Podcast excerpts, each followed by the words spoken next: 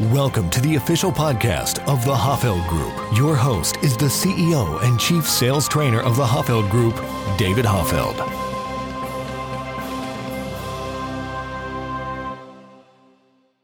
Welcome to the Science of Selling, the place where you get actionable sales insights that are backed by hard science. I'm your host, David Hoffeld.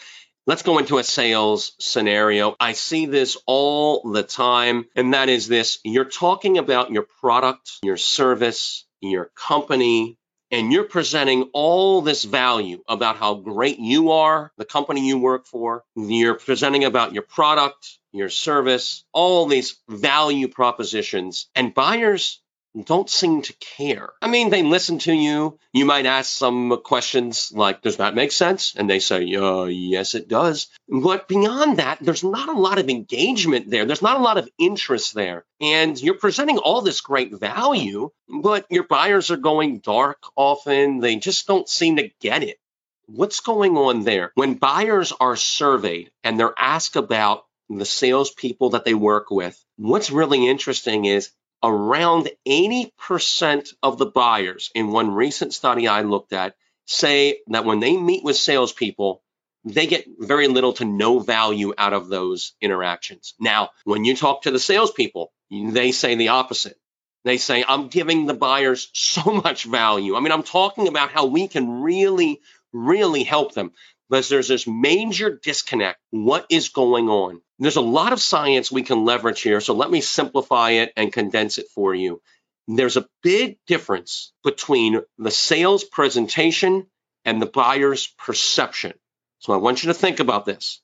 Presentation does not always equal perception. So buyers may be looking at you if you're doing a Zoom call or you're face to face, or they may grunt once in a while if you're on the phone, or when you say, Do you have any questions? And they go, No, I don't. But that doesn't mean that they really understand the value you're sharing. So, what can you do?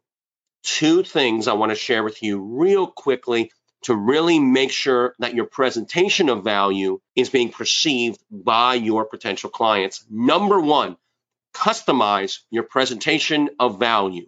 Generic sales presentations are dead. They do not work. Stop doing them. Here's why buyers don't care. They don't care about your company.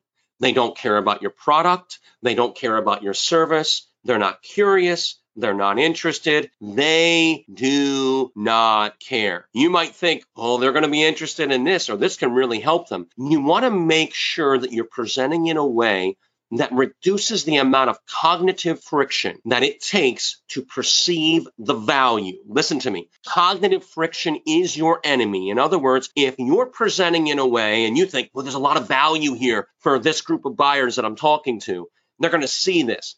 If you don't make it incredibly simple for them to perceive that value, most often they won't. And it's not because they're not smart. They can be geniuses. It doesn't matter. It's that science has shown harder it is to perceive value, the less likely it is someone will, even if it's incredibly obvious. Even if they perceive it, they're more likely to minimize it. So what you want to do is customize your presentation of value. In other words, we know that buyers don't care about you, your company, your product, or your service. They, they don't care at all. You just got to get that in your mind because that's reality. Just like you didn't care about your company, your product, or service before you started selling it. Go back in time five, seven, ten years before you started selling it, and someone walks up to you and starts talking to you about it. Probably don't care that much either. Why? What do you and I and our buyers care about? Themselves. Everyone cares about themselves. So when a buyer or a group of buyers is talking to you, why are they talking to you? There's something they care about that they are wanting to see. Can you help me with this? So there's this problem, and they're wondering, can you help me with this or not? Your goal is to show them you can. So you want to customize your presentation of value. In other words, you want to make it so clear that if a 10 year old child was listening to the presentation, he or she could say, Oh, that'll work. So I can do things like this. So if we're talking about the problem, I might even remind them of it. If I'm going to present a lot of value, I might say, now, one of the things I know we talked about that you mentioned was a big concern to you is A, B, and C. So we address this really in Or if I can even quote their words, if I can mirror their words back to them, that's even more powerful. Uh, Bob, Sheila, Mary, one of the things that I know last time we talked about that you all expressed was the concern over this issue right here, X, Y, and Z. So I've given that quite a bit of thought, and I want to explain how we help in this area because I know all of you mentioned that this is something that you each want to remedy as quickly as possible. So let me talk about what we right I can go right into it then. I'm connecting it. And throughout that time, I want to make my presentation of value about them, not me. So I want to get real specific. Now, based on what we talked about in our previous meeting, one of the ways I think we can really make a difference is this. Let me explain how that would work within your organization. I want to make it really specific to them. Why? Because now I have engagement because now I have their interest. I'm tapping into what they care about. I'm making it insanely clear. I'm connecting the dots between what I offer and what they care about. I'm linking those two up. And when you do that, it is an absolute game changer.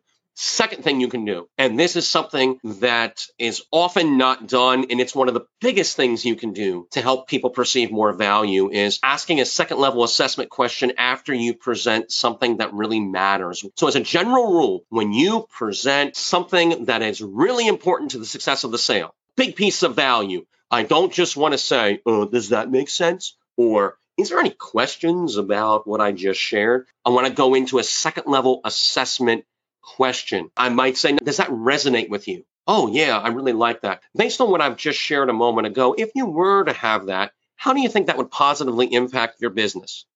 Right now, they have to think through it. Now they have to verbally assess it. Number one, it's going to help me understand if they understood it correctly. If not, I can clarify. Number two, it's going to draw out any questions or concerns. Or number three, which will often happen if you're presenting effectively and you're really doing what we've talked about so far in customizing the presentation of value, is now you're going to let them sell each other. You're going to let them sell you because they're going to say, oh, I think that would be a, a, game changer for us. And you can see them thinking through the value that you're sharing because of the question. Now they're thinking that through and now they're verbalizing it publicly. And now the research shows they believe it even more. In other words, science says when you get someone to publicly act on something, they believe it even stronger. Really cool study really quickly. There's so many I could share on this. Just one real quickly, and that is people standing in line to place a bet on a horse. Researchers go up to them in one study and they ask them, you know, what horse are you going to bet on? What do you think the likelihood is that horse is going to win the race? People say it. Then they place the bet. After that, researchers walk up to them, ask them a number of questions, including what horse did you bet on? And if it's the same, and it almost always is, they say, what do you think the likelihood is that that horse is going to win?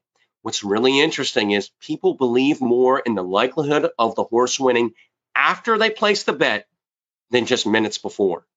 What in the world is going on there? There's some powerful science, and oh, I'm so tempted to talk about it. A whole principle we could talk about that explains all that. But for right now, I just want you to know that when you get someone to verbalize publicly, think through and verbalize their belief in something, how your product or service or company can help them, they now believe it more strongly and they're willing to defend it. They want to be consistent now with what they said, especially when they share it publicly in a group. And if you've ever leveraged this, I have seen this transform sales presentations where the buyers are sitting there just going through the motions and then a salesperson presents a lot of value ask a beautiful second level assessment question and the buyers start thinking through and talking about the value and you see them start selling themselves so once in a while, let your buyers sell themselves. You don't have to do all the work. And these second level assessment questions are awesome. So I'd encourage you, think through what we've talked about, identify what can make the biggest impact in your sales career right now, and then begin practicing it and implementing it, and then get out there and sell something. We'll see you next time.